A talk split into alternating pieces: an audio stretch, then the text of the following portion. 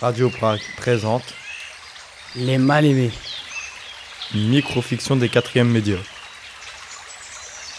Épisode 1, les ronces et les orties.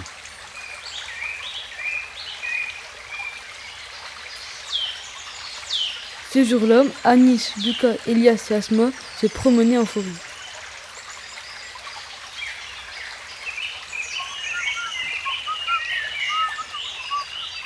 Ah, j'adore me balader dans la forêt. Tu rigoles, Elias Il a que des orties. Ouais, mais les orties, ça sert à quelque chose.